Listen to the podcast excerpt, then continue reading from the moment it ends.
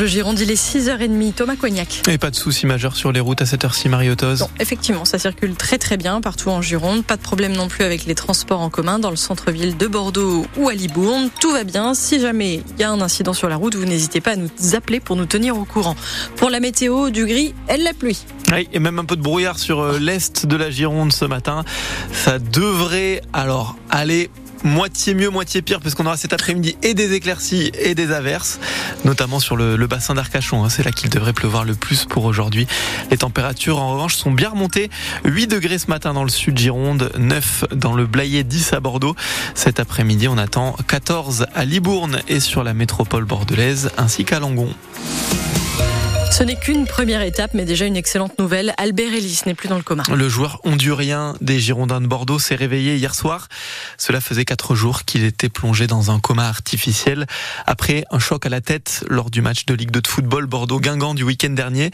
C'est sa famille qui l'a annoncé hier, Clément Carpentier. Nous sommes heureux de partager avec vous de premiers signes encourageants. Albert se réveille et semble récupérer progressivement. Ces mots, tout le monde les attendait depuis samedi soir. Ils viennent donc aujourd'hui confirmer l'amélioration de l'état de santé du Hondurien. Depuis le début de la semaine, Albert Ellis n'avait montré aucun signe négatif malgré la baisse de la sédation. Pas de rechute, pas d'agitation, des fonctions respiratoires de nouveau opérationnelles, des yeux qui s'ouvrent et des membres qui bougent. Ce matin, son pronostic vital n'est donc plus engagé. Malgré ce premier pas vers la vie, il faut rester très prudent, comme l'écrit sa famille. Il est encore impossible de connaître les possibles séquelles neurologiques. Albert Ellis va donc passer dans les prochaines heures toute une batterie de tests et plusieurs scanners afin d'observer ou non des lésions sur son cerveau. Le combat est donc encore long, mais aujourd'hui, il continue et c'est une première grande victoire pour Albert Ellis. Et toutes les précisions sont sur francebleu.fr. La France devrait être le premier pays à inscrire dans sa constitution la liberté garantie des femmes à avorter. Après l'adoption du texte hier soir par le Sénat, pour nos mères, pour nos filles, on y est Réaction hier d'Aurore Berger, la ministre chargée de l'égalité entre les femmes et les hommes, sa prédécesseuse, la girondine Bérangère Couillard, salue elle. Une protection pour les Françaises et un message fort envoyé à l'international.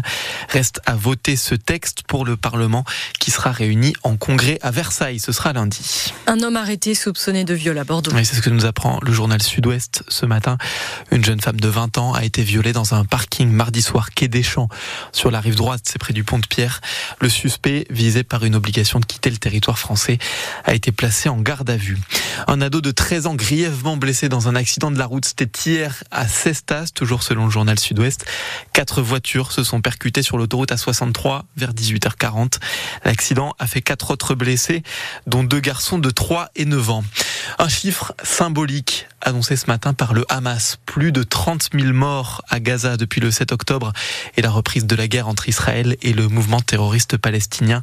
Le Qatar et les États-Unis, principaux médiateurs de la guerre, ont dit espérer obtenir une trêve et une libération d'otages détenus à Gaza avant le début du ramadan qui commence autour du 11 mars. France Bleu Gironde, 6h34, un an et demi d'enquête et à la fin, probablement pas de procès après l'incendie géant du sud Gironde. Oui, on vous le disait hier matin sur France Bleu Gironde, le parquet de Bordeaux a demandé un non-lieu faute d'avoir trouvé un suspect et des éléments probants. Pas de pyromane identifié donc après cet incendie parti de Landiras le 12 juillet 2022. Si on additionne le premier feu puis sa reprise, 30 000 hectares avaient été détruits dans le sud Gironde, dégâts considérables dans plusieurs communes, dont celle d'Aurigne.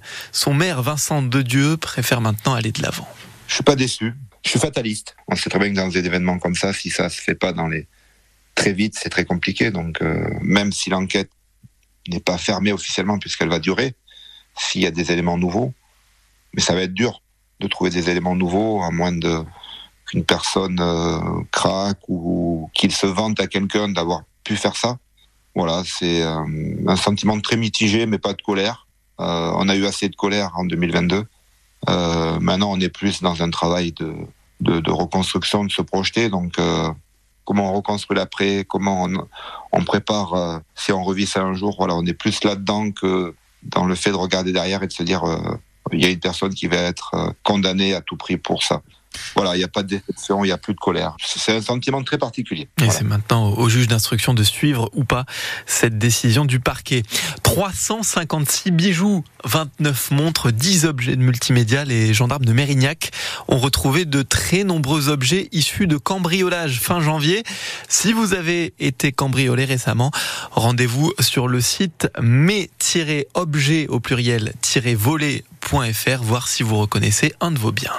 Trop fortes les Espagnols hier pour l'équipe de France féminine de foot. Ah, les Bleus battus 2-0 par l'Espagne en finale de la Ligue des Nations à Séville, ville qui ne porte décidément pas bonheur au foot français. Les Bleus devront attendre encore pour remporter le premier titre de leur histoire.